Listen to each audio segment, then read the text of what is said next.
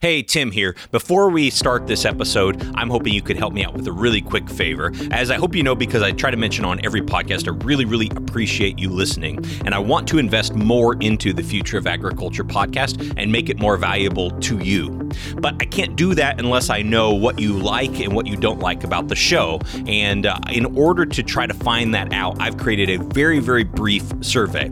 It's only 10 questions, most are multiple choice. You will go through it very, very quickly. Uh, but if you could please just hit pause on this episode right now and go to futureofag.com. Futureofag.com. Front and center, you're going to see something that says feedback and click here for a brief survey. If you wouldn't mind, please fill that out at your earliest convenience. In fact, right now would be a great time so that I can make sure that as we go forward, I'm making this show better for you. Really appreciate that. That's futureofag.com. Click to take the survey. If you have any questions, you can email me, but that would really, really help out as we plan content content and approach here for 2020. Thanks so much and enjoy this episode. This is the Future of Agriculture podcast, the show that explores the people, companies, and ideas shaping the future of agribusiness. If you're curious about innovations in ag tech, rural entrepreneurship, ag sustainability, or food security, this is the show for you. Let's get started.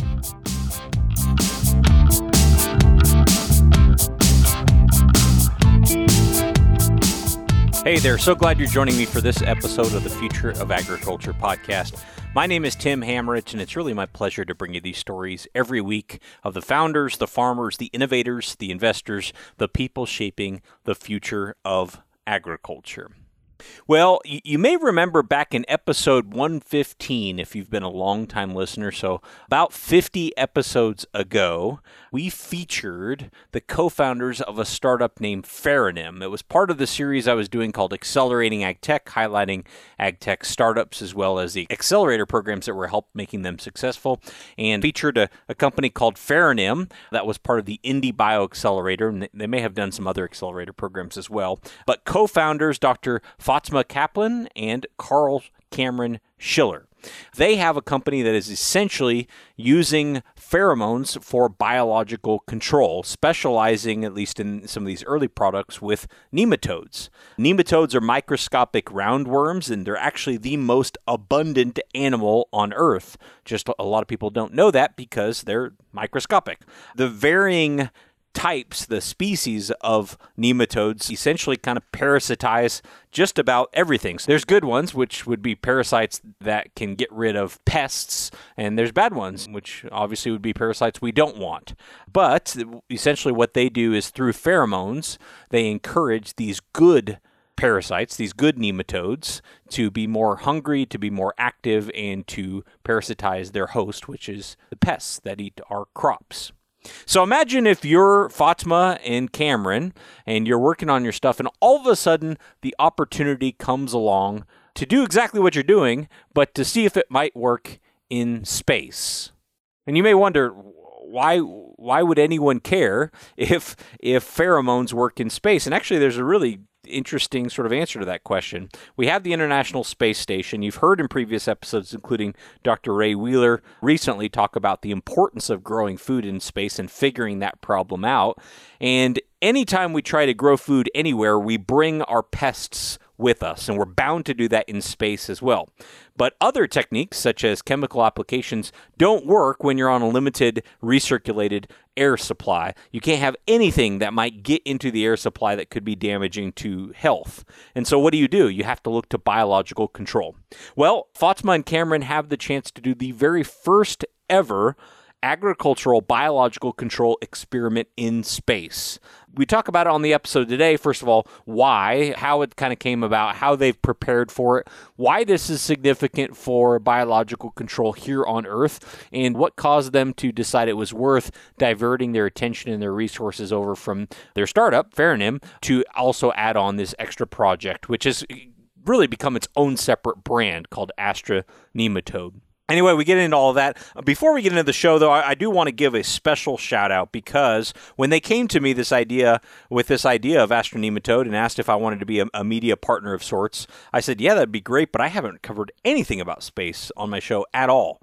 And they really went to work on connecting me with people. So recent episodes that you've heard and I'm sure loved, with for example, Dr. John Cumbers of SynBioBeta, Dr. Ray Wheeler of NASA, and Mike Selden of Finless Foods. All of those are a direct result of their efforts efforts to try to get more sort of space related stuff on on this show and in a little bit to prepare for this episode with them. And, and I, since I mentioned Mike Selden of Finless Foods, I want to go back. Just recently, it was announced that Finless Foods is, is partnering with an Israeli startup called Aleph Farm, which is a, a 3D bioprinting startup to actually print the very first alternative protein in space. And so we're actually going to be able to 3D print finless foods in space. I think that experiment is coming in the coming months as well too. But but back to Pheronym, I just wanted to add that in there as sort of an addendum to his episode because he came up. Here is my interview with Dr. Fatima Kaplan and Cameron Schiller, co-founders of Pheronym and of the Astronematode project. They're going to start off by giving us some background about sort of how this project came to life. Well, we had funding from Florida, Space Florida Israel Innovation Grant. And it was, we were supposed to relate it to Space Project 2. And way in the past, I worked for NASA and slash Dynamac Corporation. And I was really fascinated by the whole space program. And when we had the opportunity with Space Florida, uh, Israel Innovation Partnership, and this was actually a really great way to relate our projects to future space project. Once we got that funding, we also met other groups that were funding actually sending nematodes to International Space Station. We were very excited about the whole idea of to be able to send our experiment to International Space Station. Yeah, we came up with the the basic idea of how these nematodes would be useful in space with this first grant. But then we went to a the Inter- International Space Station Research and Design Conference, and that's when we met a bunch of people that got really excited about what we were doing, and we managed to work out a way to fund this project.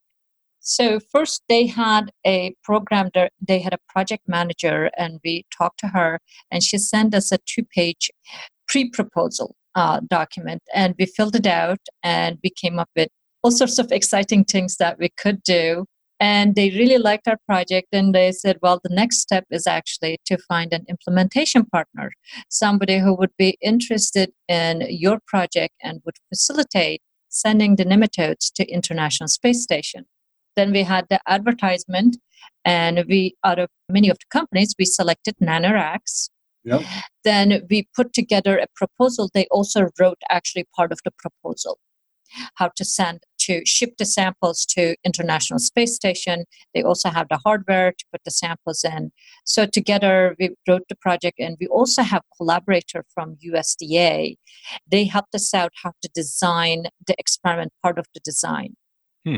Altogether, we submitted and it was well received. They said they could fund us, That's and right. we got very excited about it. And now we're busy working on it. I actually spent the morning today putting together a flight configuration experiment to see how the beneficial nematodes would behave the actual temperature of the space station.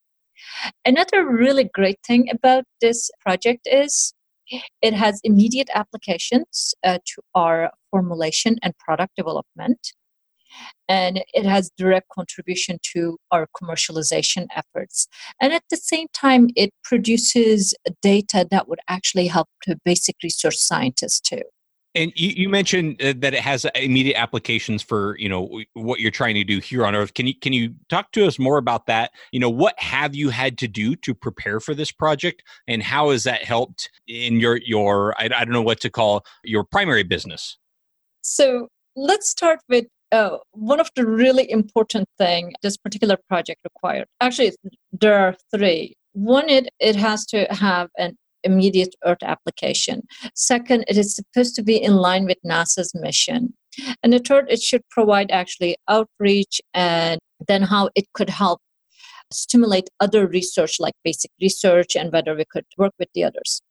The first two was actually fairly easy because we're working on our mixture, a pheromone mixtures that tells the nematodes they, they're hungry, they're overcrowded, they need to go out and search for an insect.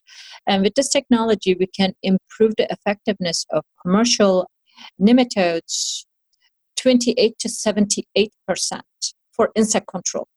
And the first objective was to test actually nematodes would produce the same kind of pheromones or different kind of pheromones in microgravity.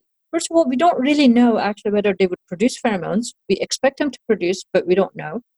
And second, whether they would produce actually the same kind of pheromones. And one of the questions actually many people ask, well, uh, what if it doesn't work?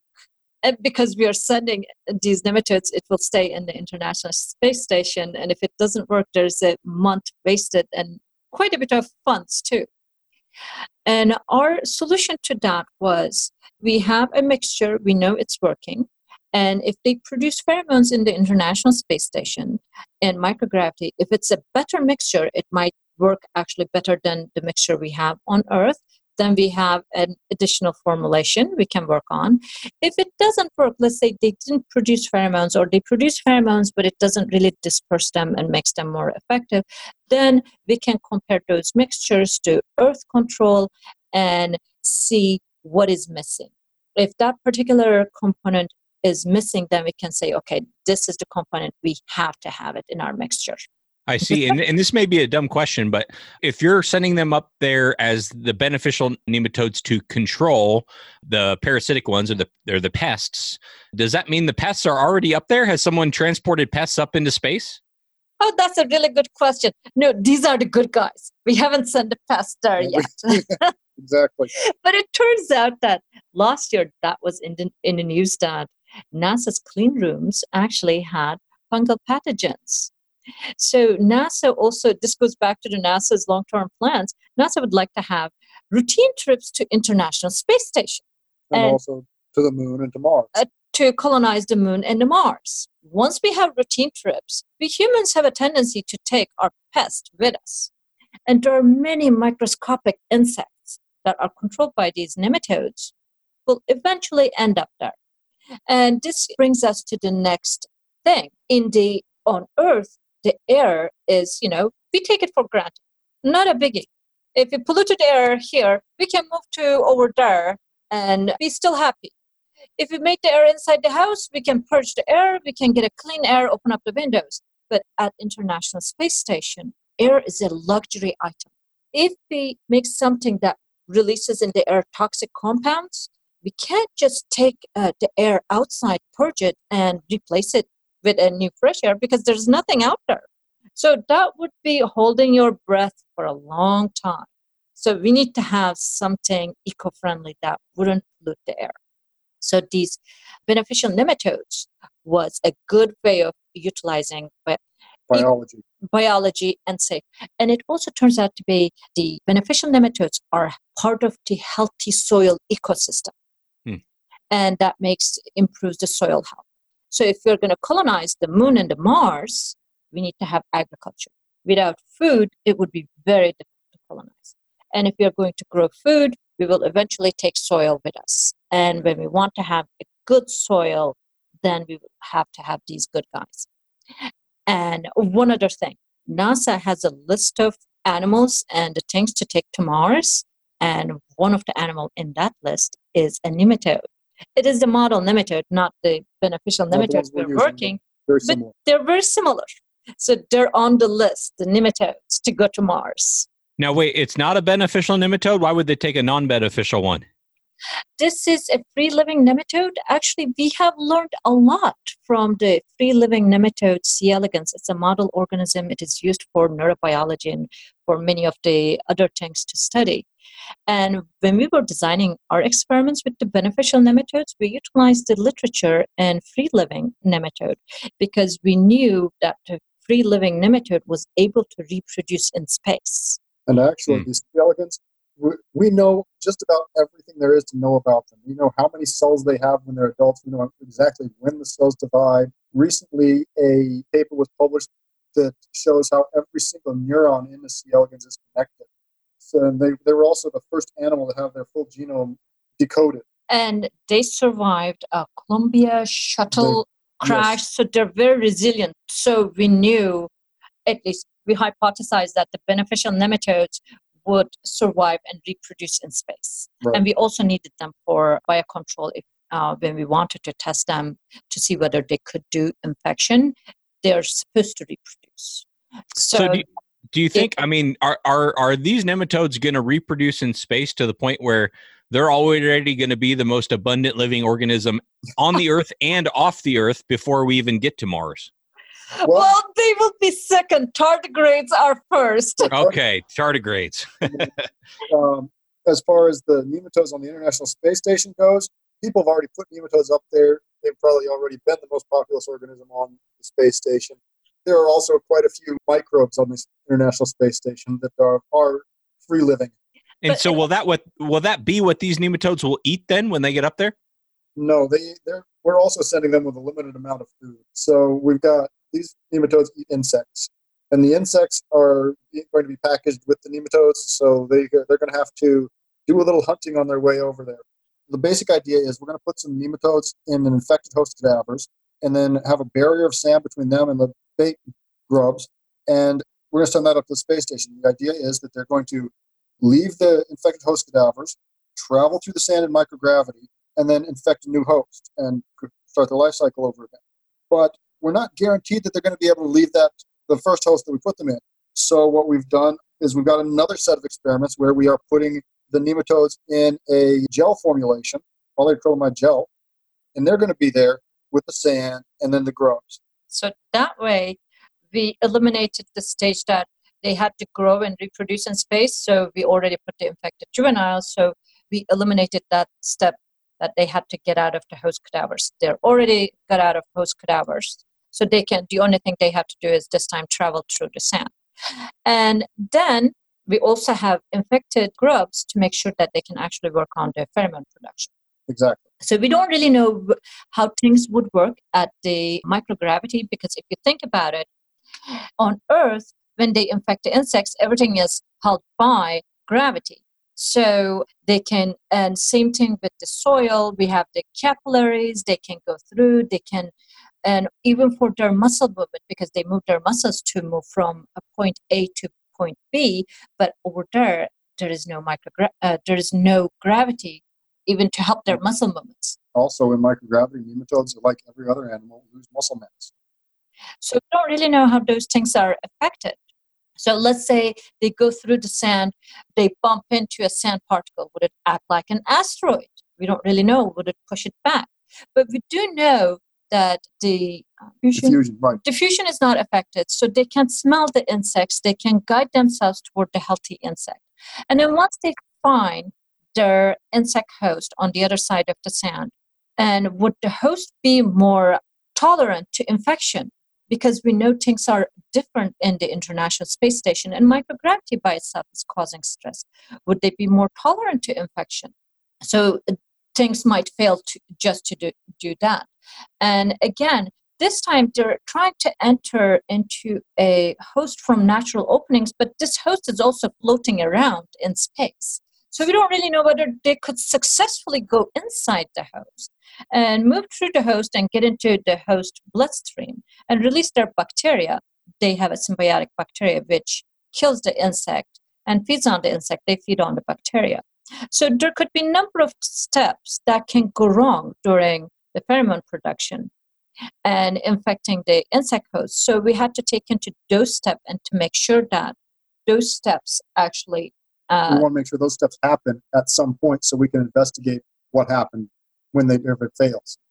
Right. Well, I've I have some more questions about how you're going to kind of carry out the experiments, but before I get there, I would love to hear the process. So once you found out you were funded and this was happening, what did that look like? You know, h- how did you frame up your approach? And what actions need to be taken and then um, and then make sure you tell us when this launch is going to be. Oh lots of paperwork. Lots of paperwork. What, what what do you mean though? Like for what? What paperwork needed to be done? Look first of all we had to have all of the materials approved. So it starts out with the tubes that we're sending the, the nematodes up in, the sand that we're sending the nematodes up with in, the grubs and the nematodes themselves, and even something as minor as the Teflon tape we're using to seal the lids so they tested that one too. Right. In the past, they used to use parafilm because we are working with the pheromones, and every contamination competes with the pheromone analysis. We wanted to use the Teflon tubes, so they had to test that one too. In the freezer, because we had one set of samples that was supposed to be in the freezer, they had a concern. Well, the water might freeze because we have 10% moisture in the sand, and it might explode the tubes and the Teflon tape would be sealed because they want to have everything sealed in the International Space Station. We don't want any of the bugs to invade space station. Right. So um, they wanted to test that one, and that was tested, and it passed. it did pass, and then they wanted to us to do the full flight configuration. So that's actually ongoing right now. We've got a an, a complete experiment like we are planning on sending to the International Space Station running in our lab. It is we're doing that to see how everything runs for one, and see how the pro- experiment progresses over time because we want to have an idea of when these things are going to happen.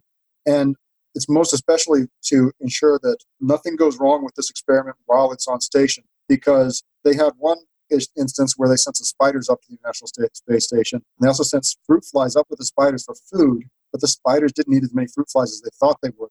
The fruit flies created a lot of methane and it made the container they were in expand, which made everybody really nervous. So normally you wouldn't really think about this thing, but once you send the samples to International Space Station, you may not be able to touch your samples for about a month. And you kind of need to predict those things. And the best way to predict is to do Earth experiments. Yeah, to run the experiments so you can see what's going on. And I've actually been running a number of these experiments simply because we've got we're under a pretty tight timeline just to get the experiments into our implementation partners' hands before the launch. We have to give them the the the running experiment 30 hours before launch. So it does require a lot of organizing every single detail and how much sand we're going to use and how much moisture, whether we're going to ship them ahead of time and right. whether we need to take them with us uh, on the flight or if we can't, whether our collaborators would drive them down to Kennedy Space Center. So we have to think about every single detail. Cool. And, and when is the big launch and what will physically describe to us what the you know how will these nematodes be packaged for for this launch? Well the launch is on december 4th with spacex crx or crs-19 they will be the nematodes themselves will be packaged in uh, 15 milliliter conical tubes. These are plastic tubes basically the workhorse test tube of every lab and they have a screw top. We're going to clean them out really well with some we're going to start by putting either the nematodes in polyacrylamide gel or the nematodes in infected grubs in the bottom. Drop some sand on top of them. Then uh, put some bait grubs, some live grubs on the very top of that. Screw it shut. Wrap it up with some parafilm and label it. And then we get to send it off to the space station.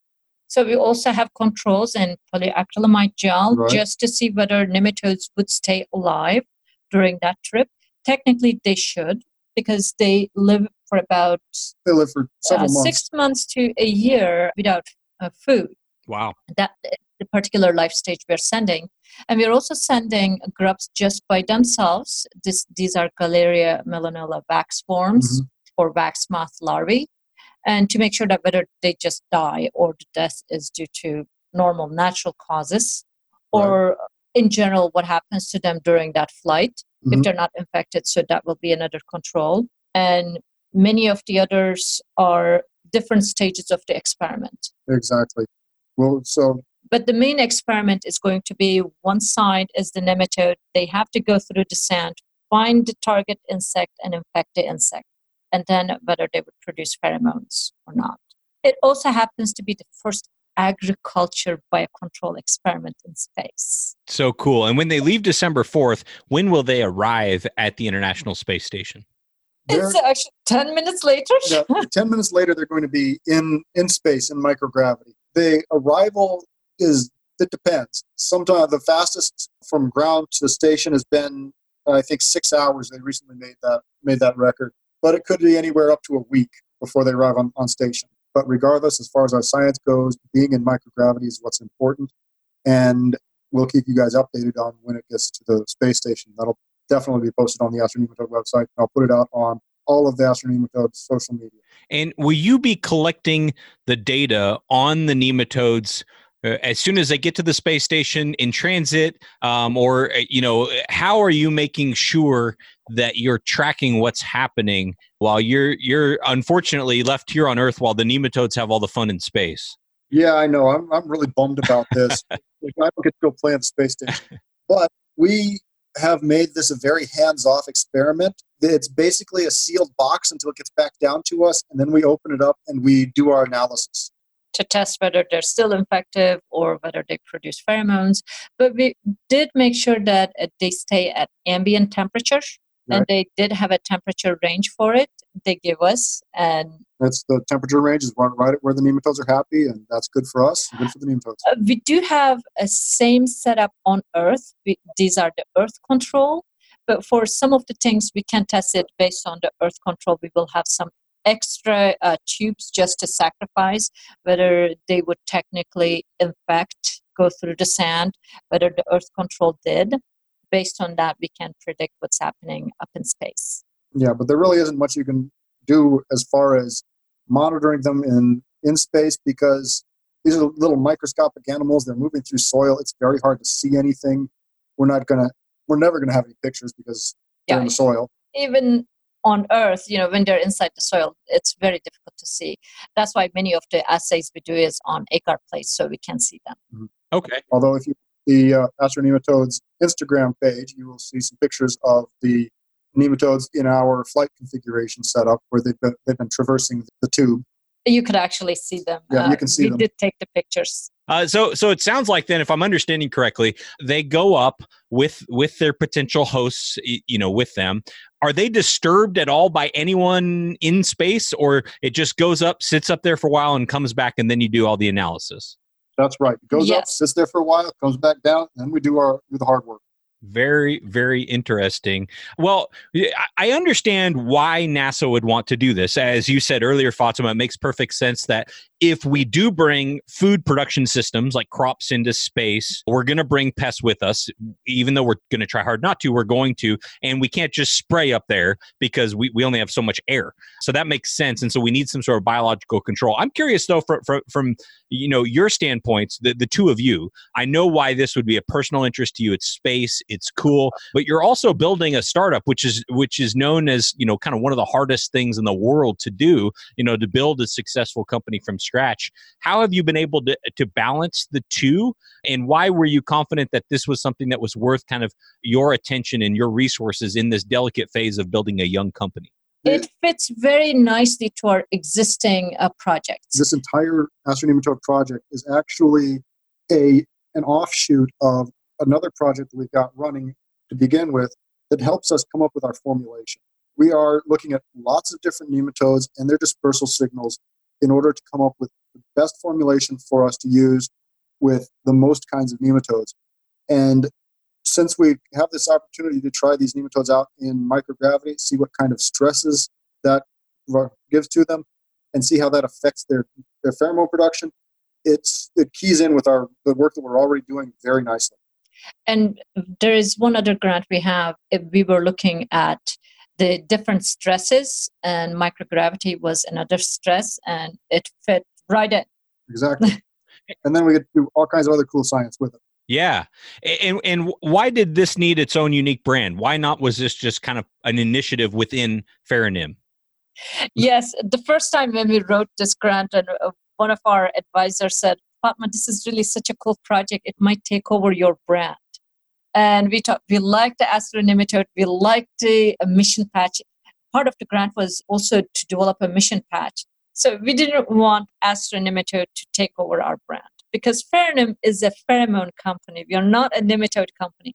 Astronematode project is a very exciting project. We work with nematodes, but we are not a nematode company. Right. So once we had a separate website, so we could actually uh, do not let the Astro Nematode take over our company and the brand. Right. Which we work very hard to brand, and branding is not very easy. But Astro Nematode by itself is really great. It's a really great outreach because we can get to talk about biocontrol in general, even though we talk about biocontrol in space, but people also ask biocontrol on Earth. It's a really, it turned out to be a really great outreach brand.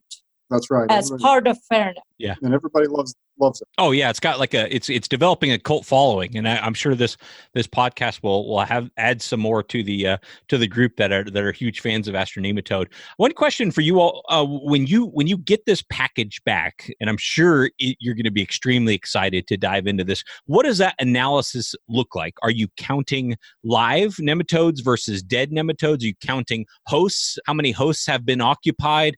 W- what are you looking for and what will be the end result of all this uh, as far as the data?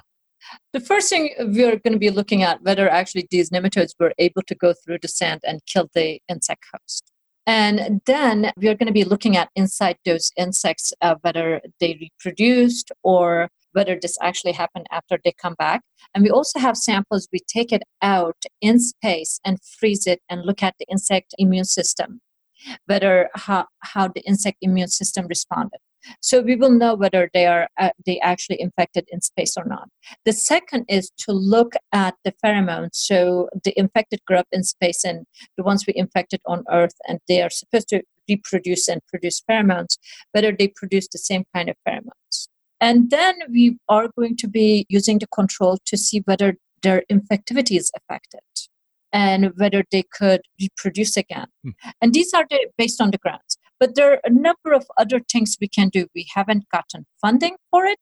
Partners to help us with. Yes, that one we are recruiting partners. If anyone is interested, we can look at what happens to the nematodes at the transcript and metabolite level overall, the ones on Earth, space traveled, and spaceborne nematodes. Okay. That's right. And then also we'll be able to look at how their symbiotic bacteria was affected by microgravity and space travel. Because we don't really know, and if you heard it from the news, the bacteria in space behaves very differently. They're more infectious, so we don't really know whether symbiotic bacteria become more infectious, hmm. which might be a good thing because they would be more effective. Right. And whether that overall affect their longevity, we don't really know. And in general how the space travel would affect their survival and other life related traits. So we would be looking at those things. And of course some of these things we need the partners to look at it. Yeah yeah because just because of the cost associated with the analysis i imagine. Yes. That and we you know we're experts in a lot of things but we're not experts in everything. So working with experts is for us a better way of moving forward. Sure, that makes sense. And you may have mentioned this earlier. I'm sorry if I missed it. How many total nematodes are you sending to space? Oh, let's see. Total nematodes are quite a bit. but we are sending 18 tubes. And out of 18, 15 tubes will have nematodes in them or nematode infected grubs. And the nematode infected grubs, they have what? How many hundreds of uh, thousands? Each tube has, let's see, 12 tubes have at least around 2,000 nematodes, and the three tubes have 40,000 each, 120, maybe around 150,000 nematodes. Hmm. And then they're, they're going to have babies. So once they have babies, we don't really know how many nematodes we would house. we have more nematodes back. Our marketing advisor was so excited about it. He says, oh, Fatma, you can actually sell the space nematodes. yeah. Progeny. That's right.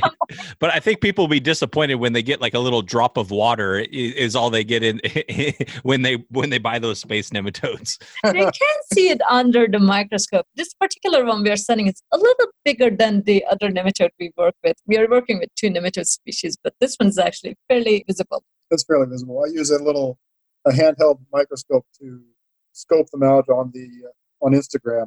And even actually, our original microscope was $60 Celestron. You could hook it up on the computer with a USB and you could actually see them. Yeah, that's the microscope I used to make the Instagram pictures. Oh, wow. If somebody's listening and they might be a, a, great partner or supporter or just a fan of this, you know, what, what does a supporter look like? Or what type of people are you looking to, to connect with? And how should they reach out to you? They could reach out to us through our website or they can send me an email fkaplan at pheronym.com yes and our website has a link it says join the mission you click on that link and you can uh, make a donation to the mission, and we will put your name on the website, and we'll send you some Astro Nematode swag. For the big companies, they can also do donations. If there's, so somebody, there's somebody, some company that wants to sponsor Astro Nematode, we would put them on the website too in in a flashy fashion and refer to them all the time. We are also looking for partners, the scientists that can help us with these various other projects that we've talked about, like the epigenetics and the long-term effect long-term on effects on the nematode's infectivity. We can do that pretty well ourselves. But if we wanted to do genomics or that sort of thing with them, that's stuff that we don't really have the capability to do. Sure. so we would definitely welcome So, yeah, uh, to if- interested scientists from the universities Yeah, any interested parties that want to work with us on that, we, we, we'd love to hear from you. Fatma gave us your gave you her email. My email is schiller at pheronym.com. And you can get to me literally by typing into the contact us page on Astro Nematode or Pheronym. Hey, thanks so much to Dr. Fatima Kaplan and Cameron Schiller of Pheronym and Astronematode for being back on the show for a second time. Make sure you go to their website, astronematode.com, and learn more about what they have going on. And if you're at all interested in getting involved, they would love to have you. They're extremely responsive, extremely excited about this project, and would love to get in touch with you there. So go to astronematode.com, and that launch is coming up December 4th, 2019, on the SpaceX CRS 19.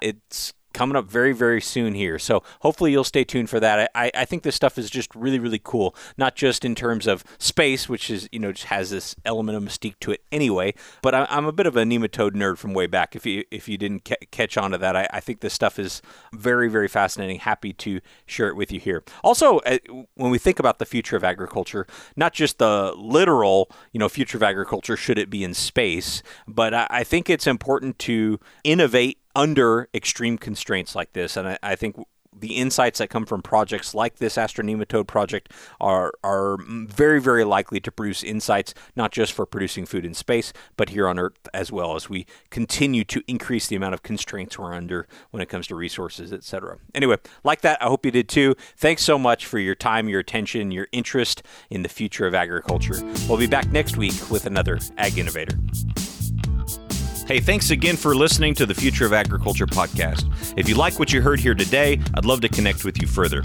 Go over to futureofag.com, that's futureofag.com, and let me know a good email address for you so we can keep in touch. Also, you'll be able to check out a ton of bonus content on the blog while you're there.